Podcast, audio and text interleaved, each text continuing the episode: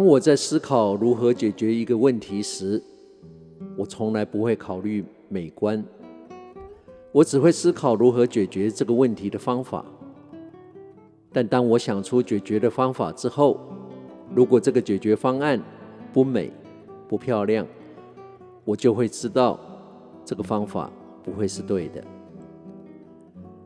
这是二十世纪初美国著名的哲学家、建筑师及发明家巴克敏斯特·富勒 （Buckminster Fuller） 所说的。很久以前，当我第一次听到这个句子时，真的是欣喜万分。因为这一直是我从事设计行业以来心里自然产生的法则。我一直认为，在许多演讲的场合里面也说过，设计是科学跟美学的结合。设计的存在，先要有功能的需求，有问题需要解决为前提。没有问题就不需要设计。设计的过程是用科学去解决问题。这一部分虽然方法不会只有一个，但是方法会有对错。在解决问题的过程及最终的成果，很自然的会融入设计者的风格跟美感。不同的设计者有不同的风格，而这一部分是没有对错可言的。我也一直不赞同一般人把设计跟艺术混为一谈，称设计师为艺术家。因为艺术，一幅画、一件雕塑，通常不会有需求、有问题要解决的，所以艺术没有对错，是绝对的主观，跟设计不同。不久前有人告诉我，他好羡慕从事设计的人，因为设计师整天接触的环境跟设计工作的成品都是美美的，让他很羡慕。面对这个突如其来的说法，让我无言以对，因为我知道这不是正确的。一个真正脚踏实地的设计师会知道，设计的过程会遭遇到的困难，真的是各式各样，来自各路人马，各种角度，让人触目惊心，应接不暇。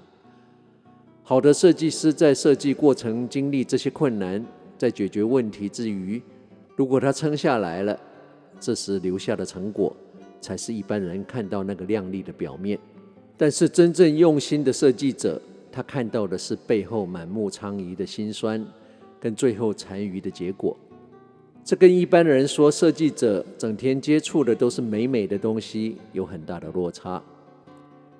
我倒是认为，不论你从事什么行业，你在工作岗位上的认真，你的真诚，自然的流露在你做事的态度，那才是最美的。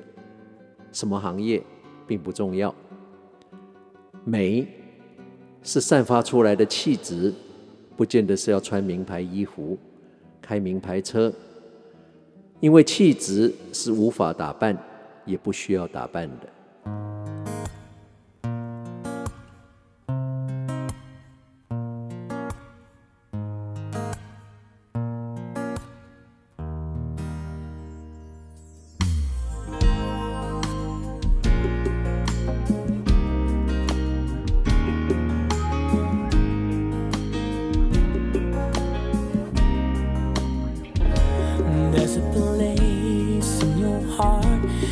and I know that it's love.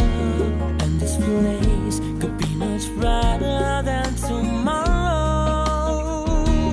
And if you really try, you'll find there's no need to cry. In this place, you'll feel there's no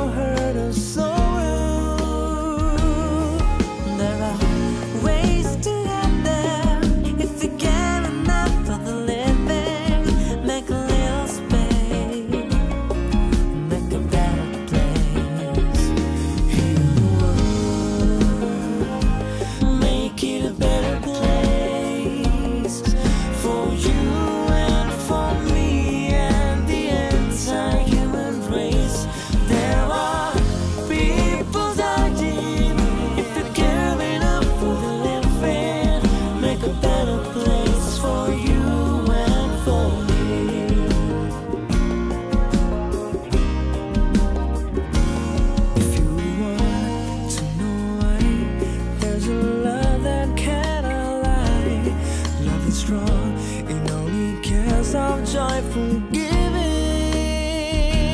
If you try，In this place we cannot。Fear or dread, we stop existing。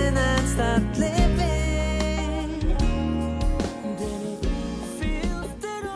很快的两个小时的时光旅人怀旧之旅又要在这宁静的周末夜里。伴随着来自斯里兰卡的乐团 Infinity 重新诠释 Michael Jackson《Heal the World》优美的歌声中，又要跟你道晚安了。我是时光旅人姚仁恭，希望你喜欢今天的音乐。这个世界上对我们最重要的一个人，也是我们最需要去爱的一个人。就是我们自己，因为只有我们自己才是陪着我们从头走到尾、走一辈子的那个人。要去爱自己，听起来不难，我们甚至会觉得很容易，这有什么好说的呢？但大部分的人却都误解，都做错，而且还做反了。爱自己不是溺爱，不是沉沦，不是成天享乐。不是好吃懒做，不是只要我喜欢有什么不可以，因为这样表面上看起来是爱自己，事实上是把自己害惨了。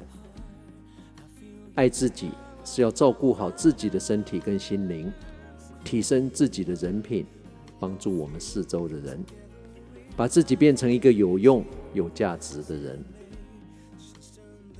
有一天，我们终将会体会到。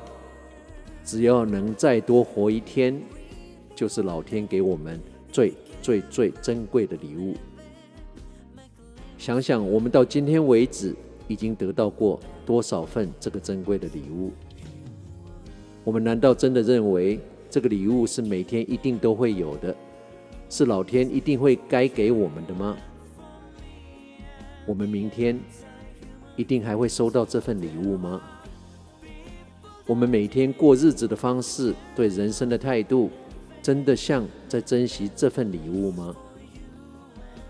为什么总是要等到收到最后一份礼物时，才想到要珍惜呢？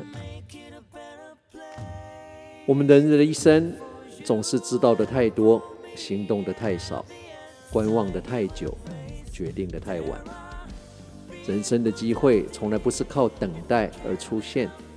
而是靠行动才会有更多的机会。不要害怕走出去，真正的生命往往是在走出我们的舒适圈之后才会开始。Life begins at the end of your comfort zone。不论你现在在世界的哪个角落、哪个时区收听，时光旅人从遥远的未来祝福着你。晚安、午安、早安，Good morning, Good afternoon, and Good night。在下次空中再相聚之前，打起精神，不管认不认识，微笑面对你遇到所有的人。Our greatest glory is not in never falling, but in getting up every time we do。我们最大的荣耀，不是从来不跌倒，而是每次跌倒之后，我们都再站起来。时光旅人，